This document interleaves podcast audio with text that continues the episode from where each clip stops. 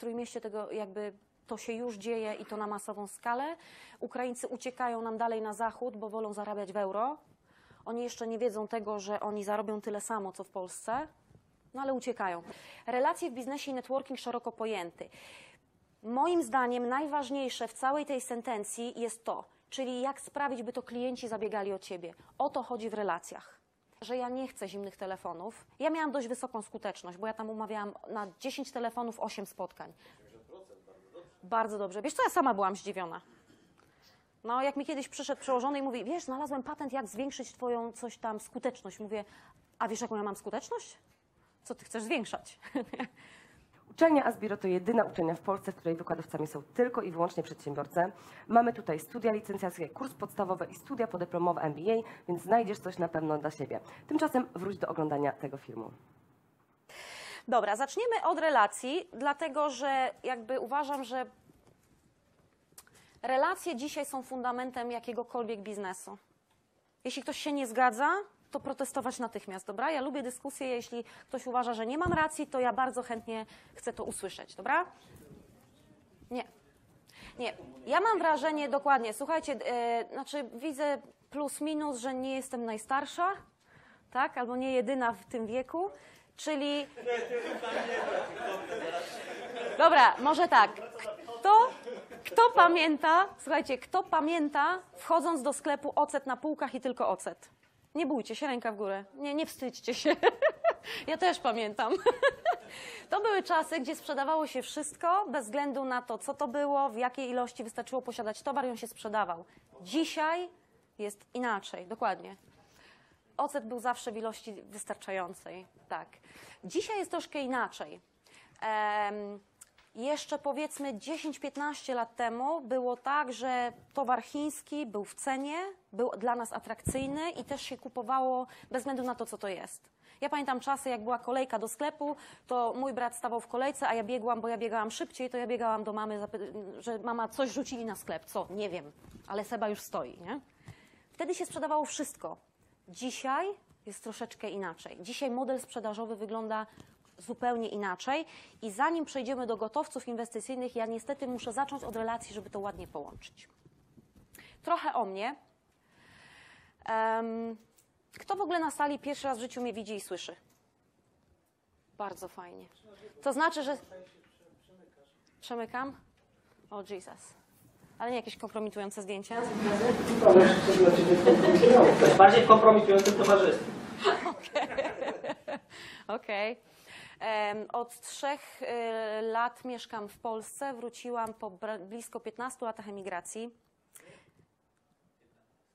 Skąd? Jakby do samej Polski przyjechałam z Wysp Kanaryjskich, bo tam mieszkałam rok, ale rzeczywiście wcześniej mieszkałam w Irlandii, wcześniej we Włoszech. Ja jestem tak dość dromader, tak. Dromader, ładnie. Czyli em, jakby przyjechałam na chwilę zupełnie nie planując zostać. Zostałam dlatego, że nieruchomości mnie tu zatrzymały. Ja jeszcze prowadząc księgarnię za granicą w Irlandii, marzyłam o tym, żeby pracować jako pośrednik w obrocie nieruchomościami. Niestety zderzyłam się z taką mm, ciężką rzeczywistością, bo trafiłam na globalny kryzys ekonomiczny, 2007 i tak dalej. Wszyscy wiemy, było ciężko. W Irlandii było bardzo ciężko. Rynek nieruchomości się kompletnie zapadł. E, ludzie sobie masowo odbierali życie. No, no strasznie było. Na Lanzarote, tam gdzie mieszkałam, też próbowałam coś w nieruchomościach, niestety nieskutecznie. Przyjechałam na chwilę do Polski, z nudów y, podjęłam pracę, y, zaczęło mi naprawdę jakby pierwszy deal po miesiącu, jakby wszystko poszło tak fajnie, że mówię, no zostaję, tak? I od tych trzech lat robię również podnajem zarządzanie, kwateruję pracowników, nie tylko Ukraińców, ale też Hindusów, Sikhów czy e, Nepalczyków. Ile osób kwateruje ludzi, pracowników konkretnie? Jakie macie doświadczenia? Jakie to są narodowości? Czyli wschód. A Nepalczycy, e, Hindusi? Jeszcze nie. Okej, to to jest nowy trend i to przyjdzie. W Trójmieście tego jakby to się już dzieje i to na masową skalę. Ukraińcy uciekają nam dalej na zachód, bo wolą zarabiać w euro. Oni jeszcze nie wiedzą tego, że oni zarobią tyle samo, co w Polsce, no ale uciekają. Opowiesz to o swoich doświadczeniach, relacje? Nie Nie ma problemu. Ja mówię, za, zawsze przerywajcie, zadawajcie pytania. Czyli tak, kwateruję pracowników, współpracuję z, in, y, z inwestorami i tutaj właśnie jest ten temat gotowców inwestycyjnych. Chociaż nie tylko, ale głównie na tym się dzisiaj skupię. Prywatnie jestem wolontariuszką. E, uwielbiam podróże i dużo podróżuję. Podróżuję kiedy tylko mogę. Podróże krótsze, dłuższe, dal, dalekie i bliskie. No i osobiście uważam, że jestem pasjonatką życia. Ja po prostu lubię smakować, testować, próbować, przeżywać i w ogóle. Ja morsuję, biegam run magedony, y, maratony, po prostu jak coś jest, to ja lubię zrobić i tyle. Bungee, jakieś takie cuda. Tyle o mnie. Jakieś pytania? Okej. To tylko wam powiem, że znalazłam miejsce, gdzie można skoczyć z bungee z prawie, 200, prawie 300 metrów. Gdzie to jest? Gdzieś pod Szczecinem. Mam to w linku. Będziesz chciał, to ci prześlę. Tak, 200, tam chyba 60 metrów. e, tak. I to jest plan na, na najbliższy czas. Okej, dlaczego relacje, czy w ogóle temat relacji co, jakby pytanie do Was, chciałabym jakby, jakby chciałabym zobaczyć poziom naszego tutaj, naszej wiedzy, bo też nie znamy się, tak? Dużo osób w ogóle pierwszy raz widzę. Relacje w biznesie i networking szeroko pojęty. Moim zdaniem najważniejsze w całej tej sentencji jest to, czyli jak sprawić, by to klienci zabiegali o Ciebie. O to chodzi w relacjach. I teraz pytanie do Was. Co dla Was oznaczają relacje w biznesie? Spróbujmy to zdefiniować. Co to znaczy w ogóle re, pojęcie relacji w biznesie? Kiedyś człowiek miał do wyboru kupić ocet albo ocet, a gdzieś tam ktoś, nie wiem, y, przywiózł szampony y, z Niemiec i te szampony sprzedawał z auta. Miał produkt, rzesze chętnych i po prostu sprzedawał. Czyli najważniejszy był produkt. Potem była taka era, gdzie zachłysnęliśmy się troszkę Chinami, ponieważ w Polsce nie było niczego, Chiny produkowały dużo, więc myśmy chcieli dużo. Tak? Myśmy, cokolwiek było, myśmy chcieli tego kupić dużo i tanio. Jak jest dzisiaj? Jakie wy macie odczucia?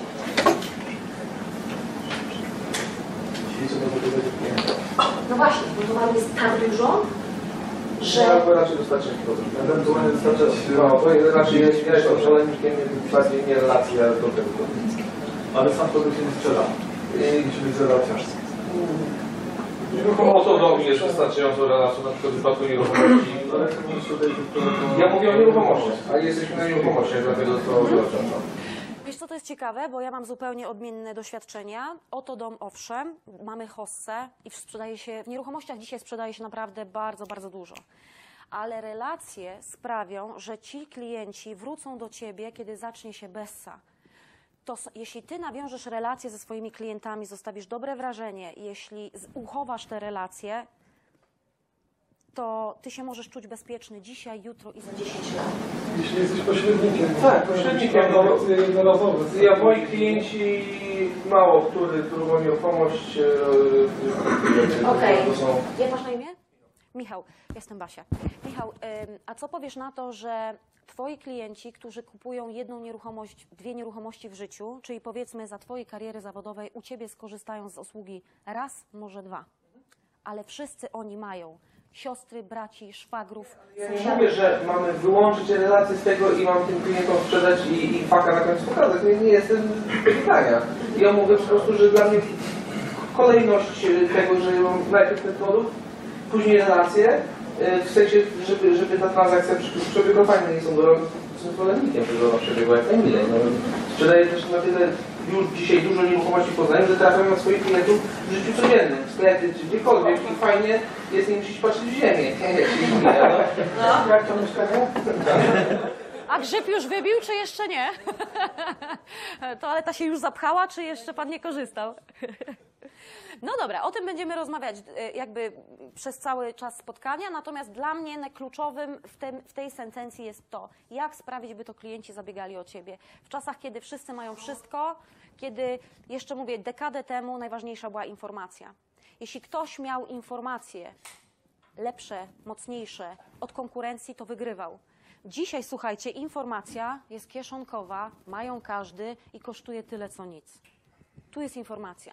Kiedyś, jak ja wiedziałam, że nie wiem, tutaj powstanie rondo i wszystkie tereny dookoła będą wykupione, to była, słuchajcie, kluczowa informacja przynosząca krocie.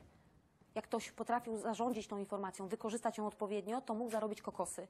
Dzisiaj, jak ja chcę wiedzieć, co tu wybudują, biorę tutaj tak, wrzucam sobie w Google i w 30 sekund wiem wszystko. Zawsze też jest przed tymi informacjami po prostu urzędnik na wcześniejszym etapie śledzi. Ja Wam powiem taką, e, taki mały case. Chodzi o miasto Wejherowo. Ktoś wie, gdzie jest Wejherowo? O! Nie, rzadko. A, wy- a wiesz, gdzie jest Bolszewo? to zgadza się, zaraz za Wejherowem. tak, I właśnie Bolszewo jest znane z Balex Metalu, słyszę to ciągle. Tam jest kilka innych firm, ale, ale Balex Metal wiedzie prym. Mały case. Sprzedawałam mieszkanie w Wejherowie i rzeczywiście to było mieszkanie przy samym wjeździe do Wejherowa po prawej stronie, jak się jedzie z Gdańska. No i klientka mi zadaje takie pytanie, mówi, wie pani co? To jest piękny widok, a ja mówię, pani zobacz, jaki widok z okna, żadnego bloku dookoła, ma pani 150 metrów do ulicy i tu jest nic. Piękny widok, nikt pani w okno nie zagląda. A ona do mnie mówi, a ja się boję, że mi tu centrum handlowe postawią. Ja miałam informację. I ja mówię do tej pani, wie pani, a ja byłam ostatnio na spotkaniu z prezydentem miasta Wejherowa i on mi mówił, że tu będzie rondo po lewej, tu będzie taki tunel na drugą stronę pod toram, torami, więc proszę mieć gwarancję, że tutaj nic nie wybudują. Oczywiście 100% gwarancji nie dam, ale przepisy tego na to nie pozwalają. Obecne przepisy. Może je kiedyś zmienią. Na dzień dzisiejszy nie mają prawa postawić, bo to jest za blisko tutaj, tutaj, tutaj. Ta kobieta tak patrzy. Ona usłyszała, że byłam na spotkaniu z prezydentem miasta. I ja byłam na spotkaniu z prezydentem miasta. Tylko ona nie wiedziała o tym, że to było spotkanie otwarte i tam było 300 osób.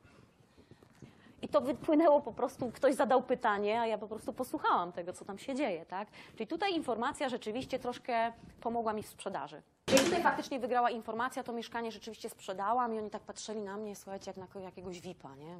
Dziewczyna tutaj z prezydentem spotkanie miała, nie?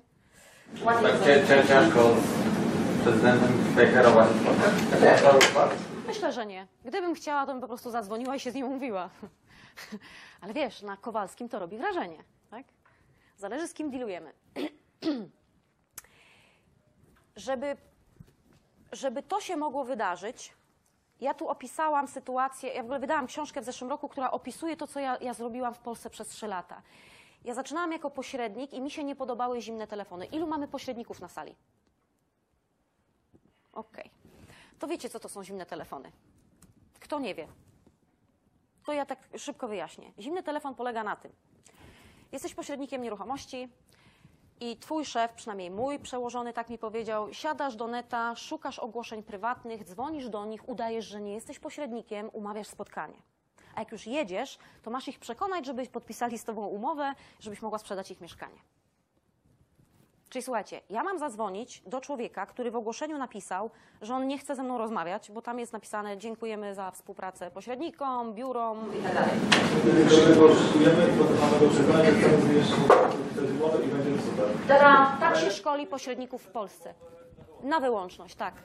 Idź i pracuj w imię firmy. Mój przełożony, nie? Masz się po prostu umówić, a potem go przekonaj, tak? A gdzie relacja, a gdzie zaufanie, tak?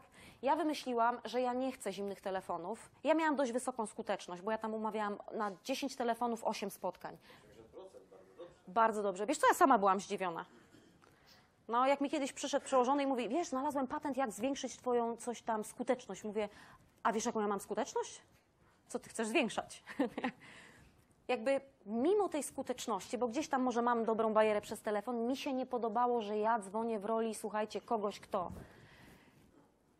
na dzień dobry kłamie.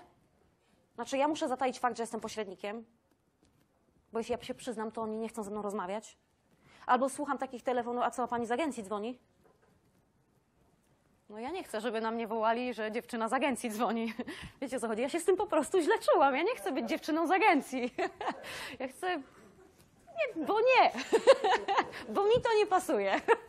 Wiesz, fajnie żartujemy, śmiejemy się, ale gdzieś po prostu gniotło mnie to, że ja jestem w roli takiego natręta, intruza, który dzwoni, chociaż jest wyraźnie w ogłoszeniu podane, że mam nie dzwonić.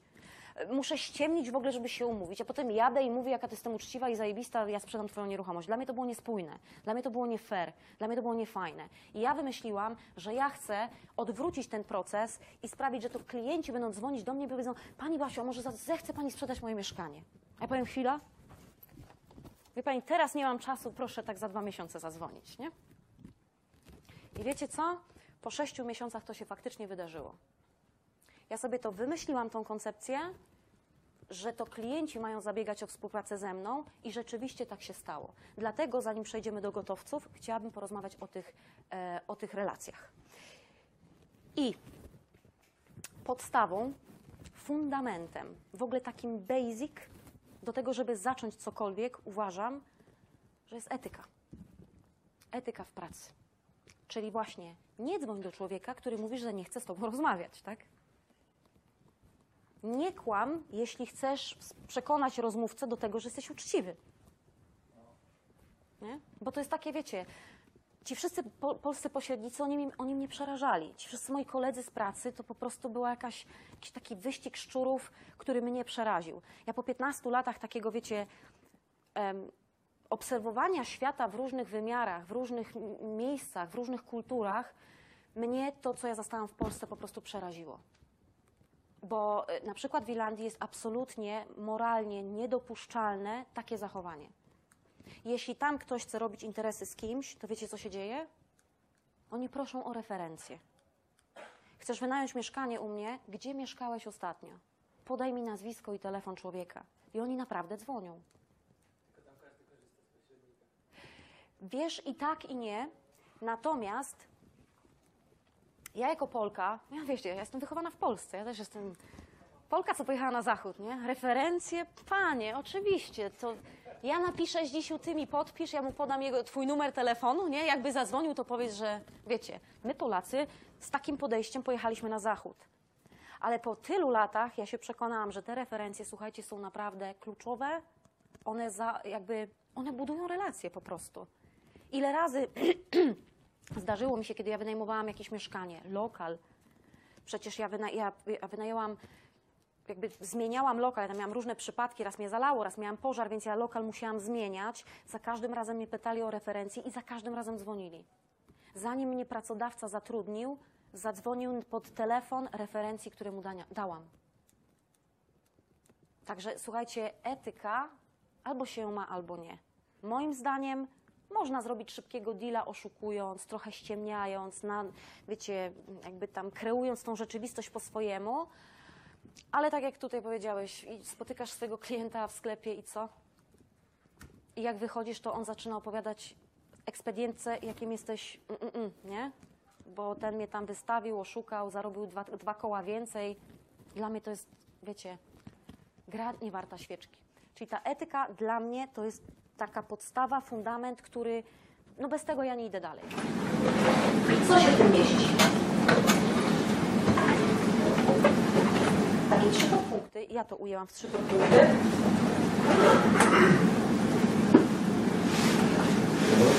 No. Gdzie jest Szymuś?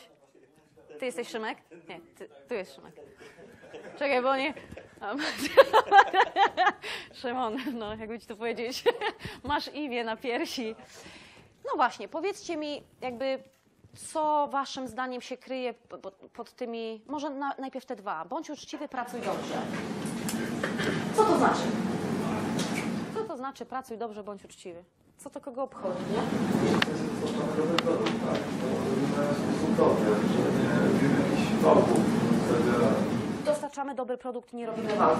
no, w sensie na przykład, że użyjemy jakichś materiałów, które są kiepskie jakości, tak, potem tak jak nie tak? Czyli nie kłamiemy. Teraz jakaś po prostu mina.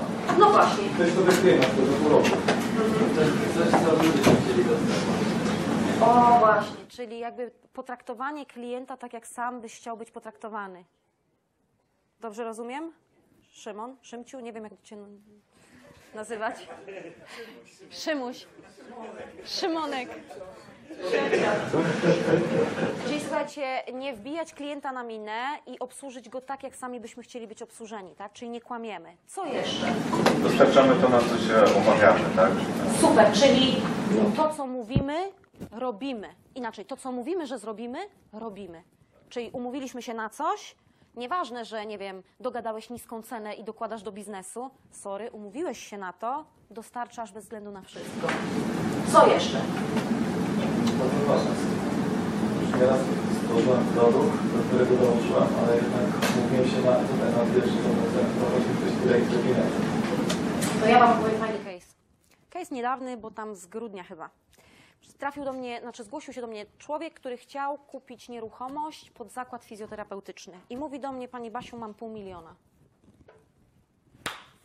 Wiecie, co to jest dla pośrednika, nie?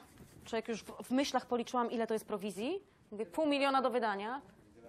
Nie, ja już buty, torebki, te sprawy, wiesz, nie? I tak ja już przeliczyłam ten hajs, ja już go prawie wydałam, nie? Pół miliona, tam wiesz, 4,5%. No. No i co się wydarzyło? Słuchajcie, znalazłam ofertę. Mamy do wydania pół miliona. Znalazłam ofertę, wygląda dobrze, sprawdzam kwity, wszystko gra, za 100 tysięcy. I co robimy? Pokazać klientowi? czy nie? Kupić i sprzedać. Flipa. Można zrobić flipa, kupić, sprzedać, okej, samemu kupić. Dobre pytania, do, dobre podpowiedzi. Ale taki wiecie, no dylemat. Miał być pół bańki, już te buty, torebki, tutaj 100 tysięcy, mówię jeszcze jakieś targowanie, wiecie, jakieś negocjacje. No przecież żenada, nie? Na paliwo nie zarobię. A źle zrobiłam, że się nie zabezpieczyłam jakoś w umowie kwotą minimalną. Mówię, pół miliona do wydania, no nie może, no, na tym się nie da stracić, nie? No i do czego doszło? Oczywiście pokazałam to klientowi. On się zdecydował. Ja mu jeszcze znegocjowałam, zapłacił tam 90 parę tysięcy. No i moja prowizja była śmieszna. Nawet na buty zabrakło, wiesz? Ja lubię drogie buty. Żartuję.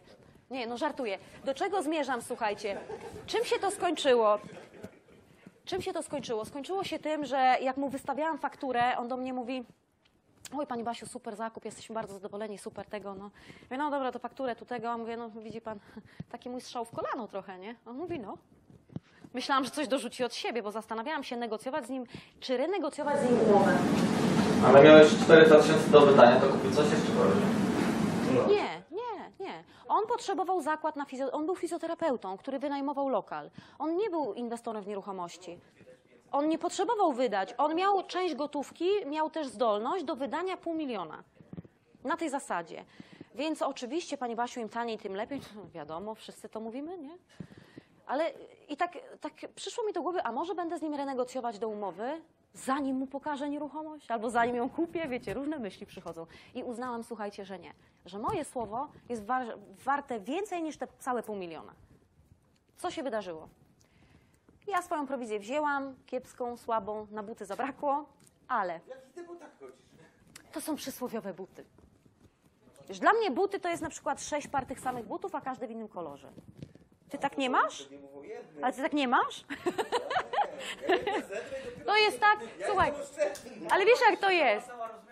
Tak, nie, rozmiarówka ta sama, ale wiesz jak to jest? Dla kobiety przymierzyć buty i nie, nie kupić, to jak dla mężczyzny polać i nie wypić. No panowie. No. Historia skończyła się tak, że dosłownie miesiąc później zadzwoniła do mnie siostra tego pana i powiedziała: Pani Basiu, ja chcę, żeby pani kupiła dla mnie mieszkanie. Umówiłyśmy się w kawiarni, tam zamawiamy kawę ciacho, jemy. Ja mówię, to jej daję wizytówkę, tu pani taka, tutaj sobie pani sprawdzi, kim ja jestem, co ja robię, moja strona internetowa. Ona mówi, proszę pani, nie traćmy czasu. Nie, ona do mnie powiedziała krótką piłkę. Słuchajcie, ona jakby, jej brat zrobił całą robotę za mnie. Bo ona mi powiedziała tak, nie traćmy czasu, proszę mi dać umowę, ja chcę ją podpisać, proszę mi znaleźć nieruchomość. Ja nie potrzebuję teraz pani tutaj reklamy, ja mam pełne zaufanie do mojego brata. Czyli z jednej strony straciłam, czy ja tak naprawdę straciłam? Nie, ja nie zarobiłam. Strata jest kiedy, wtedy, kiedy coś nam z kieszeni wychodzi, tak? A nie kiedy coś zarobimy mniej niż chcieliśmy. Czyli suma summarum, jakby ja wiem, że są różne szkoły, każdy to potraktuje inaczej. Osobiście uważam, że jakby nie zdecydowałam się na renegocjację umowy, żeby sobie zapewnić, nie wiem, jakieś minimum, chociaż 10 tysięcy. E, uświadomiłam klienta tak trochę w żarcie, mówię, co, strzeliłam sobie w kolano, nie? Miało być pół miliona, a jest Ale 90. kiedyś mu sprzedała, to znaczy to pewnie też by też przyszło, nie? Tak, ale wiesz, no... Pewnie tak. Okej, dobra. Co to znaczy nie mów źle o innych? Nie mogę powiedzieć o firmie X, że jest dobrata, to robi to, to robi tamto, tak? A ja jestem fantastyczny, bo akurat w tej dziedzinie jestem pieniądze. Ale okazuje się, że na przykład w innej dziedzinie mogę być słabszy, a tamta firma powie, bo on jest na przykład za drogi. Poza tym, co nam podaje, że mówimy źle. Tylko na Co to. nam podaje? Jest tam taki A ta informacja zazwyczaj dociera do tej osoby. Znaczy bardzo często dociera. Przede wszystkim tracimy na tym. Zobaczcie, jak to wygląda z perspektywy naszego rozmówcy. Jeśli ja mówię, przychodzi na przykład do mnie człowiek, też sytuacja z życia, case prawdziwy. E, kli- Klientka do mnie mówi, Pani Basiu, ja chciała, żeby Pani zrobiła nam zarządzanie na tym gotowcu inwestycyjnym. Mówię, no nie ma problemu. Jakie jest Pani wynagrodzenie? Mówię, 15% od przychodu bez rachunków, ale jednomiesięczny czynsz za 12-miesięczną umowę. Ona mówi, drogo. Ja mówię, no. A wie Pani, bo ja sprawdzałam Zury i oni mają mniej. No. Ja nie kontynuuję tematu. Ja nie powiem o tym, że w Missouri to jest moloch, tak? Tam jest dużo ludzi. Ja słyszałam o różnych niekompetencjach tam jakichś poszczególnych osób, co szkodzi całej marce. Ja nie twierdzę, że oni cokolwiek źle robią. Ja tylko słyszałam od kogoś, kto narzekał, i to nie była jedna osoba, że po prostu firma się tak rozrosła, pracownicy nie do końca są tam przeszkoleni. Może ktoś miał doświadczenie z jednym czy z dwoma pracownikami, a o, o, wiecie, ocenił całą firmę. Ja słowa nie powiem. Oczywiście to jakby. Ja mogę dać to, to i to za taką kwotę. Jeśli pani to nie pasuje, proszę jakby iść do Mzuri. Oczywiście ja wolę zatrzymać tego klienta. Ja mu nie będę strzelać fochów. Jak się pani nie podoba, to nie chce pani gdzie indziej. Nie. Ale słuchajcie, to jak mówimy o innych, najbardziej świadczy o nas samych. Jak mnie pani zapytała o Mzuri, powiedziałam, tak, oni się świetnie specjalizują w tym i w tym a ja robię to i to i jestem zajebista. Czyli wiecie o co chodzi? Lepiej nie polaryzować błędów konkurencji, a polaryzować ich zalety, ale w innym kontekście niż nasz. Czyli jeśli ja na przykład, nie wiem, powiem, ja jej mogę powiedzieć, wie pani, ja jestem specem od gotowców inwestycyjnych, a jednak oni są fantastyczni w obsłudze Kowalskiego. Jak w takim razie powinniśmy wyrażać się na temat firmy Lots Nieruchomości? Powtórz, przepraszam. Jak w kontekście tego, o czym mówisz, powinniśmy wyrażać się na temat firmy Lots? Super, piłem z Maćkiem, super gościu. Specjalizują się w regionach. Okej, to już Ci powiem em, mój sposób na to, żeby wybrnąć z sytuacji. Bo co w sytuacji, kiedy ktoś mnie pyta na przykład o firmę, a ja wiem, że ta firma jest niekompetentna i ja wiem, że przysporzyła strat i problemów komuś innemu. Czy będzie w porządku, że ja tego nie powiem? Czy będzie w porządku, że to powiem? Gdzie ta moralność? Wiecie o co chodzi? Gdzie jest ta prawdziwość? Ja mam na to swój sposób. Ja w takich sytuacjach mówię, że wie pani, o konkurencji to się wyrażamy dobrze, nie, czy na przykład o nieobecnych wyrażamy się dobrze albo wcale. Pozwoli pani, że ja nie zabiorę głosu. I ja, ja nie kontynuuję wątku, ja za- zamykam, stawiam kropkę. No ale co pani miała na myśli? A, Widziała Pani tutaj, mamy coś. Przechodzę do innego tematu, wiecie co chodzi. Odchodzę od tematu celowo, świadomie. Ja wiem, że mój klient nie jest głupi i on wie, że ja to robię świadomie, ale on jest na tyle inteligentny, że on wie, że jeśli ja nie chcę powiedzieć, to znaczy, że mam coś niedobrego do powiedzenia. Coś jest na rzeczy. I gdyby mnie zapytał trzy razy, ja mu nie odpowiem, ale powiem, no nie wiem, wie Pani, może warto poszukać informacji w sieci albo zapytać kogoś innego. Jakby ja umywam ręce, ja nie będę szkalować y, konkurencji czy Zdarzyło mi się chyba dwa razy, gdzie powiedziałam, słuchaj, ktoś mi bliski dzwoni, mówi, jak tam, bo wiem, że tam robiłaś interesy z tą i z tą osobą. Mówię, okej, no uważaj, po prostu. Ja nie mówię, nie rób interesów, ale zabezpiecz się, patrz na ręce, kontroluj i sprawdzaj. Jeśli ktoś, jeśli ci podaje datę, dopilnuj tej daty. Jeśli mówisz, że coś sprawdzisz, zrób to naprawdę. To też, wiecie o co chodzi, ja dalej nie powiedziałam nic złego. Nie? Tylko robię mały alert, uważaj. Ale jeśli wszyscy będziemy umywać ręce, to takie podmioty, jak ten wspomniany, nadal będą sobie działać na rynku i mamić ludzi jakimiś tam nie Właśnie ci inteligentni, inteligentni wyłapią. Tak, jakby, jakby nie chciałabym rozgraniczać na inteligentnych idiotów, ale ludzie może bardziej doświadczeni i ci, co są otwarci i słuchają, ci to wyłapią. A jeśli ktoś jest tak przywiązany do swojego zdania i on już podjął decyzję, on teraz tylko szuka potwierdzenia, wiesz, swojej decyzji w tobie, ja umywam ręce. Tak, ale y, ten sposób działania, ten sposób pracy jest wprost nastawiony, zaplanowane i przekalkulowane właśnie pod tą drugą rzeszę klientów, ci, którzy nie zrozumieją aluzji. Kto się udaje nabrać na usługę typu pan nie płaci? No kto kupuje usługę? Kto wierzy w to, że nie płaci? Inaczej, szczerze, ja nie pracuję z takimi ludźmi. Ja po prostu Nie interesuje mnie ta grupa społeczna. Ja nie chcę pracować z Kowalskim, który, przepraszam, głową nie odróżnia. Tak, ale e, zmierzam do tego, że to, że my nie piętnujemy takich działań powoduje, e, mówiąc brzydko, że gówno się przykleja do całej branży, do nas wszystkich. A potem jest problem, że e, wszyscy mają opinie negatywne o pewnej branży. No dobrze, powiem Ci tak, y, ja biorę bardzo wysokie prowizje. Bardzo mnie to cieszy, że są drożsi ode mnie. Będę Cię jakby brać za przykład. Jeśli klient mi mówi, ja, ja za sprzedaż nieruchomości, moja cena wyjściowa to jest 6% wartości nieruchomości, cena transakcyjna. No i wiecie, co się dzieje? Ludzie mówią, Pani, ile? Przecież tamten pośrednik chciał 1,5%. Mówię, 0%. Ja mówię, dobrze. Ja mówię, dobrze. Ten, co chciał 1,5%, netto czy brutto? E, nie wiem, to ja pani mówię netto, czyli brutto 2,3, a bierze z jednej strony czy z dwóch? E, nie wiem, to ja pani mówię z dwóch. Ile daje razem? 6%. Dziękuję. Jakieś pytania? Ja pani otwarcie panu powiem, że ja biorę 6%, ale biorę tylko od pani pieniądze, reprezentuję tylko ciebie, reprezentuję twoje interesy. Ja tu jestem dla ciebie. Ja się nie układam z drugą stroną. Ja jak najbardziej rozumiem rozmowę sprzedażową i rozumiem e, mój kontakt z klientem. Ja również chcę mieć dobry kontakt z klientem, tylko bardziej zmierzam do tego, czy przesadnie epatowanie etyką nie powoduje tego, że jednak pewnego rodzaju nienapiętnowane podmioty mają się zbyt dobrze na tym rynku. Czy nie należałoby czasem im jakiegoś tam sztyczka sprzedać albo nie powiedzieć, że no jednak ten podmiot, to sorry, no nie chcemy z nimi pracować, bo oni są niedobrzy. Żeby tutaj słów uważanych za obraźliwe nie użyć. Inaczej, jeśli tak uważasz, to myślę, że wystarczy być bardziej stanowczym w rozmowie. Ja bym dalej nie używała słów takich szkalujących, tylko wy, bardziej Nawet wyostrzonych. względem właścicieli tej firmy, oni nadal sobie z tego nic nie robią, no to, to mam przejść do rękoczynów. Znaczy wiesz, ja nie, jakby z całym szacunkiem, tracimy troszkę czas, wiesz o co chodzi, żeby przejść przez to, co chcę wam opowiedzieć. Zachęcam do, re, do rozmowy w przerwie, czy nawet później, bo to jest głębszy temat i nie do końca mamy czas, żeby go tutaj omówić.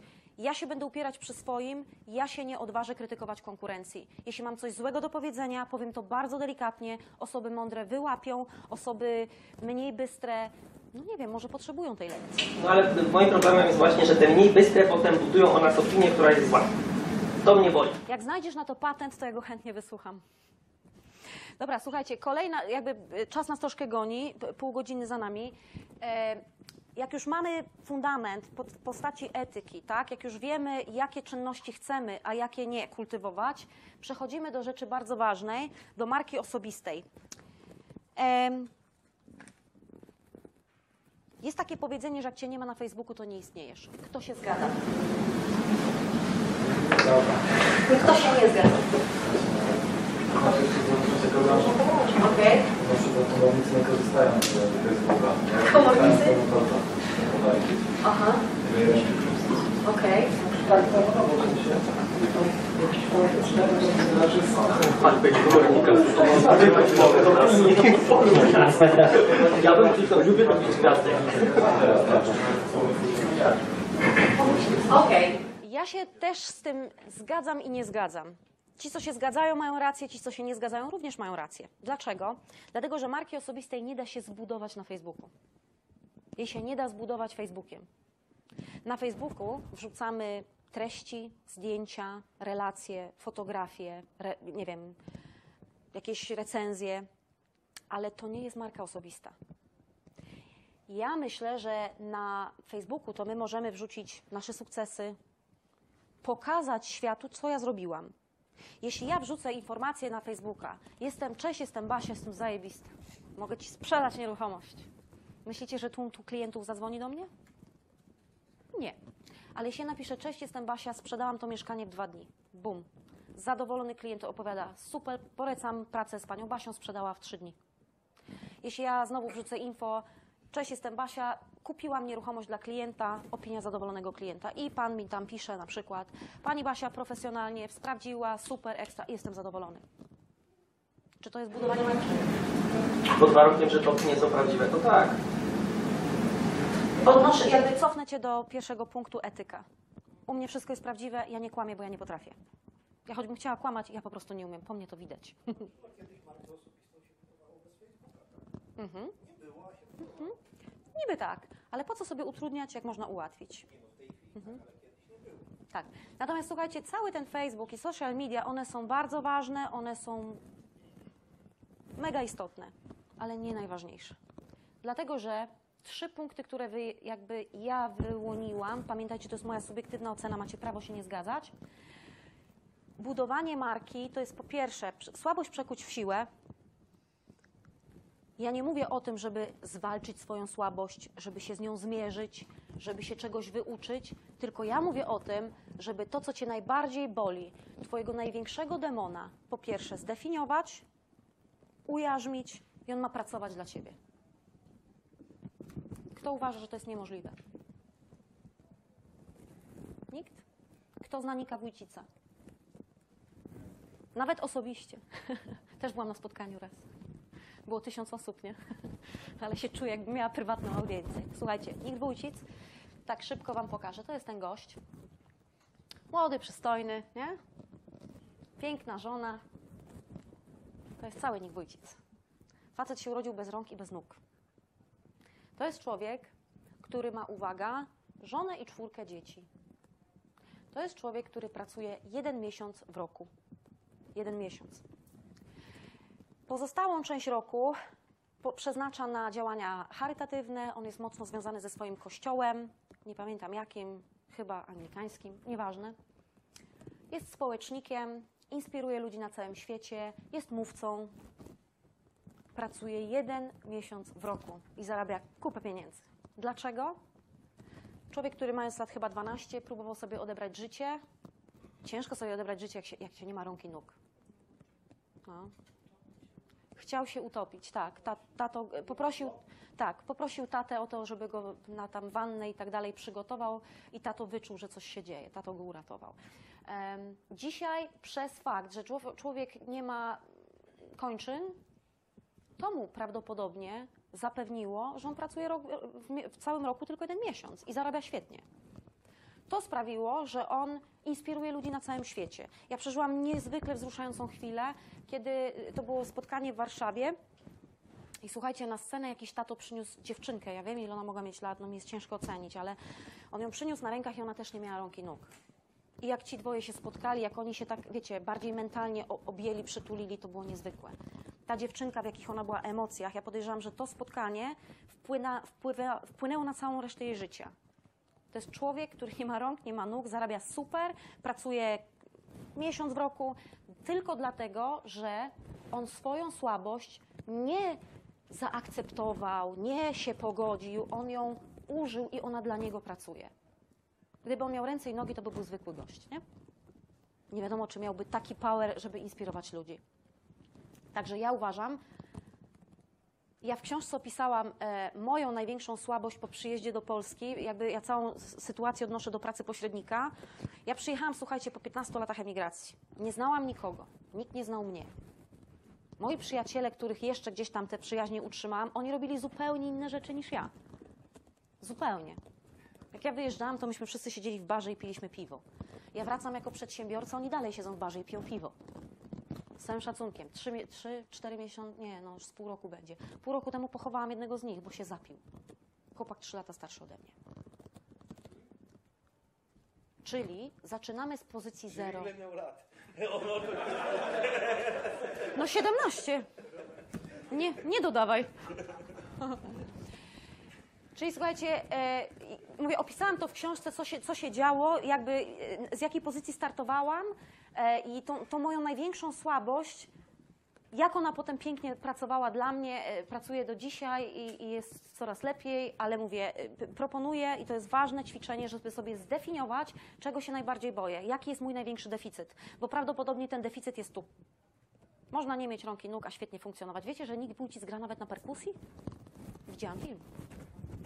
A, wrzucisz sobie, zgooglujesz sobie. Nick Wójcic gra na perkusji. On nurkuje, on pływa. Facet nie ma rąk i nóg. Czyli wiecie o co chodzi? Nie walczyć ze słabościami, nie unikać ich, nie przyzwyczajać się do nich. A ja jestem niska, no więc ja to już tak trudno, no ja już taka niska zostanę, nie? A nie, bo mam wysokie buty. I sobie poradzę, już nie jestem taka niska. Nie? Ja często słyszę właśnie od ludzi, jakby zwłaszcza kobiety, nie wiem, my tak mamy. Kobiety przychodzą do mnie i mówią, no wiesz, tobie tak dobrze idzie, ty dobrze sprzedajesz, ale no ja nie mogę, bo jestem z małej miejscowości. No właśnie. No to ja się pytam, czy ona wie, gdzie leży Bolszewo i ile ma mieszkańców. Wiecie, ile mieszkańców ma Bolszewo? 7,5 tysiąca. Teraz, wiesz, bo 15 lat temu to może pół tysiąca, nie? Czyli jakby ludzie są mistrzami świata w wynajdywaniu sobie jakichś deficytów, którymi tłumaczą coś, czego nie zrobili. Znaleźć ten deficyt, chwycić za i po prostu sprawić, żeby on pracował dla nas, tak? Ten największy mój deficyt ma dla mnie pracować. Zaczniemy troszkę przyspieszać. E, idź pod prąd. Powiem Wam od razu, o co mi chodzi. Jakby będę się odnosić do moich własnych doświadczeń pośredniczych, po, jako pośrednik. Do pracy przyjęto nas trzy osoby, to byłam ja i dwóch dżentelmenów. O, wszystkich troje nas przeszkolili tak samo. Najbardziej co pamiętam ze szkolenia, to jak mój przełożony tłumaczył, że mam nie śmierdzić, jak idę do klienta. To była lekcja życia numer jeden. Jedziesz do klienta, to się upewnij, że, że nie śmierdzisz. Mówię, mówię okej. Tak? No ja się potem tak siedzę i myślę, mówię, jak oni wszystkich szkolą tak samo jak mnie, to ja się nie dziwię, że ja idę i po prostu pracuję z bandą gamoni. Przepraszam, głowy od dupy nie odróżniają. On nie słucha potrzeb klienta, on mu wciska to, co on ma na zbyciu. Jego nie interesuje, że to jest matka z trójką dzieci, on mu sprzedaje, nie wiem, gotowiec inwestycyjny, tak? Naprawdę, ja byłam, słuchajcie, taki program w lokalnej naszej telewizji, jakby chcę wam to powiedzieć tak, żeby nie, żebyście nazwisk nie skojarzyli, ale w naszej lokalnej telewizji zrobili taki program o nieruchomościach i po prostu, słuchajcie, taki, wiecie, na styl amerykański, że pośrednik pokazuje trzy nieruchomości i tu sobie klient wybiera, nie? I słuchajcie, rodzina z dziećmi i oni pojechali na gotowiec inwestycyjny. Pięć pokoi, a kuchnia w przedpokoju. Basia, mówię, że nie kłamiesz. Na Facebooku masz 19 lat, 17 września. A widzisz? A widzisz? No już miałem dwa lata. A to było dwa lata temu. No, to jest netto. To jest ten, to jest plus VAT. No. Także y, wiecie o co chodzi, jakby y, jeśli, tacy, jeśli tak nas szkolą, nas pośredników, którzy nie potrafimy zweryfikować potrzeb tego klienta, który nie potrafi słuchać potrzeb klienta, który nie potrafi ich zdefiniować, po prostu sprzedaje co ma, to mnie krew zalewa. Idź pod prąd dla mnie oznacza tyle. Rób to samo co wszyscy, ale zrób to po swojemu. Użyj głowy. Myślenie ma przyszłość i nie boli. I jest dostępne dla każdego. Wiecie o co chodzi? Czy mieszkasz w małym mieście, czy w dużej metropolii, myślenie uszlachetnia, tak? Idź pod prąd dla mnie oznaczało, jak, jak, jak ja przychodziłam z nowymi pomysłami do mojego przełożonego, słuchajcie, ja słyszałam straszne rzeczy. Ty się nie wyrywaj przed brzeg. Ty zakasaj rękawy i ciężko pracuj. Ty twoje pomysły to sobie w buty wsadź. Takich jak ty to ja setki przerobiłem. Tak. Nie, to nie był mój szef. To był przełożony. Także mi aż pięty szło. Mówię, kurczę, ja po prostu przestanę z nim rozmawiać. Ja nie chciałam w ogóle się dzielić pomysłami, bo mówię, ten człowiek mnie ściąga w dół. Tak? Może, może on ma rację, że 8 na 10 moich pomysłów jest do bani, ale te dwa zrewolucjonizują ten rynek. Ja byłam o tym absolutnie przekonana. Dlatego ja sprzedałam pierwszą nieruchomość po miesiącu, gdzie mi powiedzieli, trzy miesiące nic nie sprzedasz. Przygotuj się na to finansowo, mentalnie, nie, nie zrobisz transakcji przez trzy miesiące. Ja sprzedałam pierwszą nieruchomość po miesiącu niecałym. Gotówkowo jeszcze wzięłam, słuchajcie, 12% prowizji.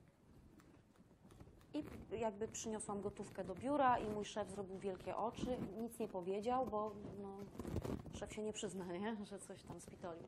Także iść pod prąd to znaczy robić to samo, ale po swojemu. Znaleźć własne rozwiązania na to samo, co wszyscy robią, bo jest takie fajne powiedzenie, że jak idziesz, wiecie, wydeptaną ścieżką, to się nie dziw, że jest tłum. Jak robisz to samo, co wszyscy, to się nie dziw, że masz takie same wyniki jak wszyscy. Jak ja pytałam tych pośredników tak już na CITO, słuchajcie, ile tu się zarabia, ile wy robicie transakcji, to, dla mnie wyniki były dramatyczne. Ja mówię, to ja wolę iść na kasę do Biedronki, ja zarobię tyle samo. No, bo dostanę paczkę na święta i składkę emerytalną mi opłacą, nie? Okej, daj się poznać. Co to znaczy według Was w kontekście marki Osobistej. No nie można, znaczy tak chodzi o to, że nie możemy po prostu go trzymać z klucza, jak moja przyszła szefowa powiedziała, no nie mogę powiedzieć, że jestem specjalistą, będąc pod tak, czy tam pod procesowaniem, bo muszę po prostu z tego koca wyjść, bo nikt mnie tam nie znajdzie. Otóż to. Em, moja pierwsza obserwacja jako osoby, która przyjechała po wielu latach emigracji do Polski. Jak to jest, że ktoś pracuje w branży pośredniczej trzy lata, trzy lata robi deale i sprzedaje nieruchomości i mieszka w jakimś mieście i mieszka i kupi, kupuje, nie wiem, w lokalnym sklepie bułeczki i mleczko co drugi dzień i ta ekspedientka nie wie, czym ty się zajmujesz. Jak do tego mogło dojść? Dla mnie to było nie do przyjęcia. Czy twój fryzjer wie, czym ty się zajmujesz? Wie? Czy twoja kosmetyczka? Szukasz fryzjera. No właśnie. Czy kosmetyczka, do której chodzisz, wie, czym ty się zajmujesz? Czy ma twoją wizytówkę? Wie, wie. Wie. Bardzo dobrze. Ja mam kilka fajnych case'ów, już trochę czas nas goni. Chcę mnie wyrwać na kawę jeszcze.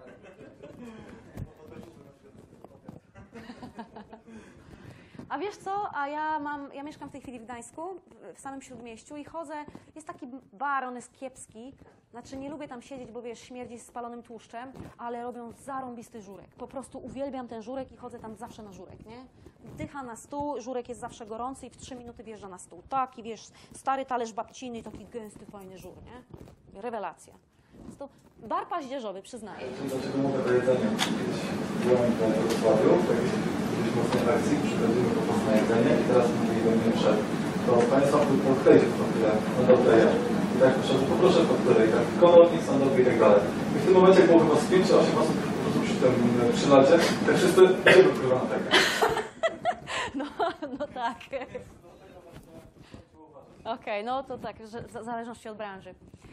Eee, mówię, case'ów nie będę przytaczać, powiem wam tylko o jednym. Jak e, brałam taksówkę, ja mieszkałam w Bolszewie dwa lata po przyjeździe do Polski i wracam z taksówką, wiadomo, że jak człowiek wraca taksówką, to znaczy, że były jakieś przelewy, nie? Jest rozluźniony, miękki i wesoły, nie? No i tak wiecie, ciemno jest po imprezie, czyli noc. A ja tak siedzę i mówię, to wie pan, to pan wiedzie tu, tu jest taka brama, ja tam mieszkam i w ogóle, to ile się należy, ja tam pieniążki wyciągam i jak zawsze wyciągam wizytówkę. A on tylko na nią spojrzał i mówi do mnie, a, no to, to już mi dała pani ostatnio. Ja mówię, super, to zostawię panu jeszcze trzy, żeby miał pan dla klientów, nie? Moja wizytówka, i to jest ważne, wygląda tak. Widać? Ze zdjęciem, rozdajesz zdjęcie tak panierza. Pokemony. Tak, jak się zmieniać wizytówek, to trzeba wyglądać tak samo jak na wizytówce. To jest minus. Wygląda? Proszę. Zdania są różne. Nie, słuchaj, zdjęcie jest sprzed trzech lat i dostaje takie, takie różne, tak, tak dwie sprzeczne informacje na ten temat. No właśnie wszyscy mi to mówią.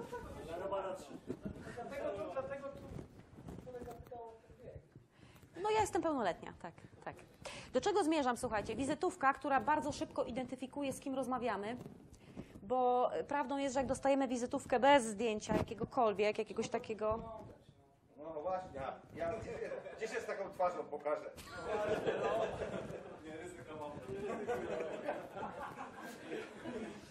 Ja w swojej książce opisuję case jednej wizytówki, jednej. Ja sobie na początek zrobiłam 100 wizytówek i wyliczyłam, że jedna kosztowała mnie 25 polskich groszy przy, przy zakupie 100. Przy tysiącu, tak, przy tysiącu już jest taniej. Ale to było to pierwsze 100, które potrzebowałam na teraz, na jutro, jutro wyjeżdżałam, więc oni mi na biegu zrobili 100 i jedna kosztowała mnie 25 groszy. Słuchajcie, jedna wizytówka przyniosła mi 10 tysięcy złotych. Uwaga, przyniosła mi już trzy deale, trzy i dalej te deale dla mnie pracują, ja cały czas na tym zarabiam. Czyli w pierwszym roku przyniosła mi dychę, w książce reszta, tak? Bo już mówię, czas nas troszkę tutaj ogranicza. Czyli tak, jak już wiemy, że mamy tą etykę, która jest fundamentem, pracujemy nad marką osobistą. Słabość, czyli największego demona bierzemy za, za rogi i zmuszamy do tego, żeby pracował dla nas. Robimy rzeczy po swojemu. Nie robimy tego samego, znaczy robimy to samo co wszyscy, ale po swojemu, na swój styl, na swoją modłę. Odradzam też mm, naśladowanie innych. Można kopiować pewne rzeczy, ale jeśli człowiek próbuje być taki jak Beyoncé, tak? Ja chcę być Beyoncé, zrobię sobie, wiecie, ciemny podkład na twarz, loki i będę udawać, że jestem Beyoncé.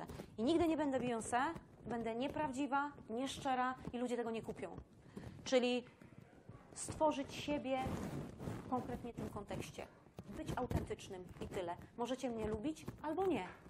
Ja mogę się, ja się części sali tutaj w- przypadnę do gustu, a część wyjdzie z poczuciem, że to nie jest to. Trudno. Ja nie będę się zmieniać, żeby zaspokoić wszystkie osoby na sali, bo, bo to po prostu nie ma sensu. Być sobą i dać się poznać, powiedzieć światu, czym się zajmuję.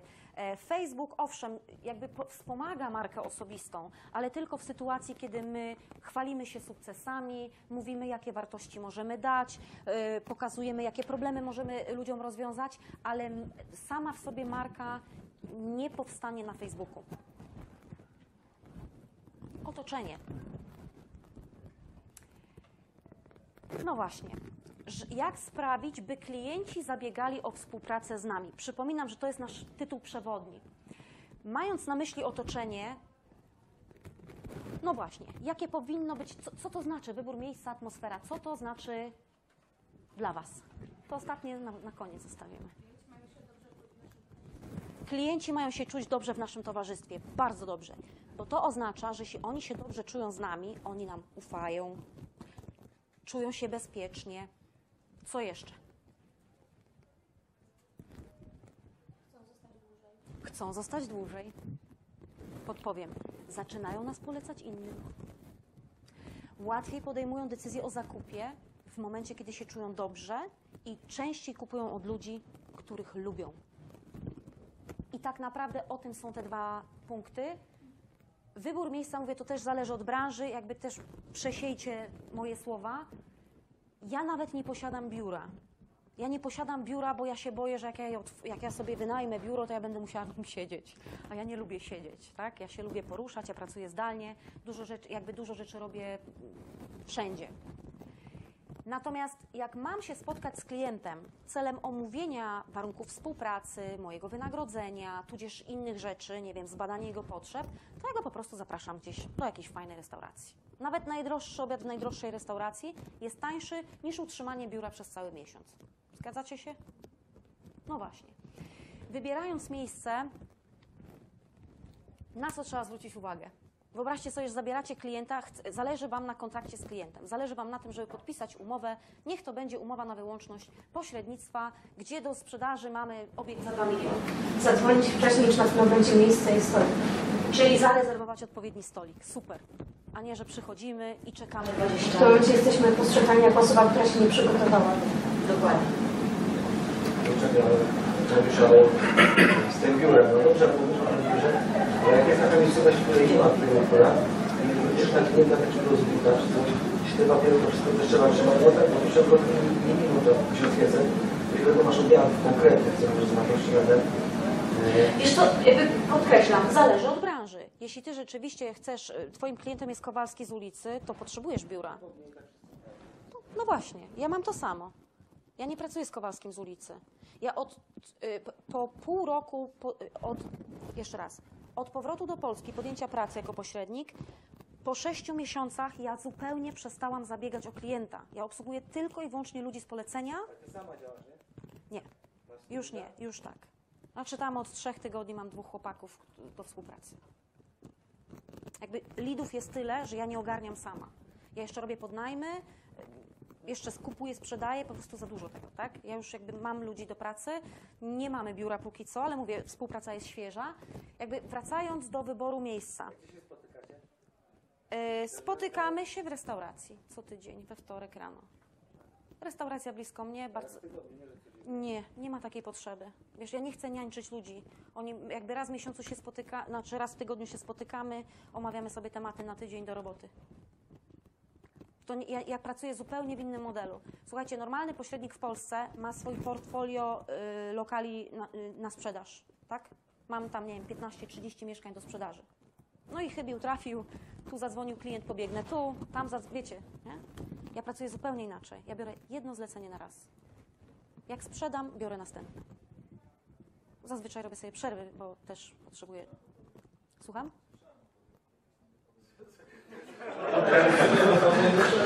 Coś weszło na wokandę? Zajmujesz się jednym klientem w danym momencie. Tak. Że jesteś po prostu bardziej skuteczna. Klient. A później się dziwisz, że mówią, że pani z agencji. Ale jakiej? Słuchajcie, ja tłumaczę klientowi, że ym, jakby moja prowizja jest wysoka, to jest fakt. Bierzesz, take it or leave it. Nie podoba się, proszę, tu jest telefon do mojego kolegi, on to zrobi taniej. Ale jakby się nie sprzedało w ciągu roku, to proszę do mnie zadzwonić, nie? Ja sprzedaję w tydzień, w trzy dni, w pięć dni. Zależy, ile dokumenty idą, tak naprawdę. Ja robię transakcje od ręki. Dlatego właśnie biorę jedną nieruchomość na raz, czy kupuję, czy sprzedaję. Łatwiej mi sprzedać niż kupić w tej chwili, ale biorę zlecenia tego i tego. Prowizję biorę tylko z jednej strony, o czym mój klient wie od wejścia. I jestem lojalna. Jak mi ktoś zaproponuje na przykład, dobra Pani Basiu, to jak mi Pani tutaj zniży jeszcze 10 tysięcy, to ja Pani odpalę dwójkę. No nie, drogi Panie, to jest moja wizytówka, Warunki są takie, jak będzie Pan chciał w przyszłości skorzystać z moich usług, zapraszam, tak? Ale ma Pan gwarancję, że będę lojalna wobec Pana, reprezentuję tylko Pańskie interesy i jakby ja tu jestem za przeproszeniem, żeby zrobić dobrze temu klientowi, który mi płaci, a nie układać się z drugą stroną i wziąć tam tysiaka pod stołem. Dla mnie to jest słabe. Ja tego nie chcę oceniać, jeśli ktoś tak pracuje, jego sprawa. Ja tak nie robię i tyle.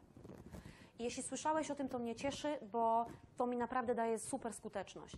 Ja sprzedaję tak naprawdę na telefon w tej chwili. Ja bardzo rzadko publikuję y, ofertę w sieci. Bardzo rzadko. Tak? Ja najpierw obdzwonię osoby, jakby daję znać ludziom. Wiesz co, do tego dojdziemy. Przedostatni slajd będzie o tym. Dobra.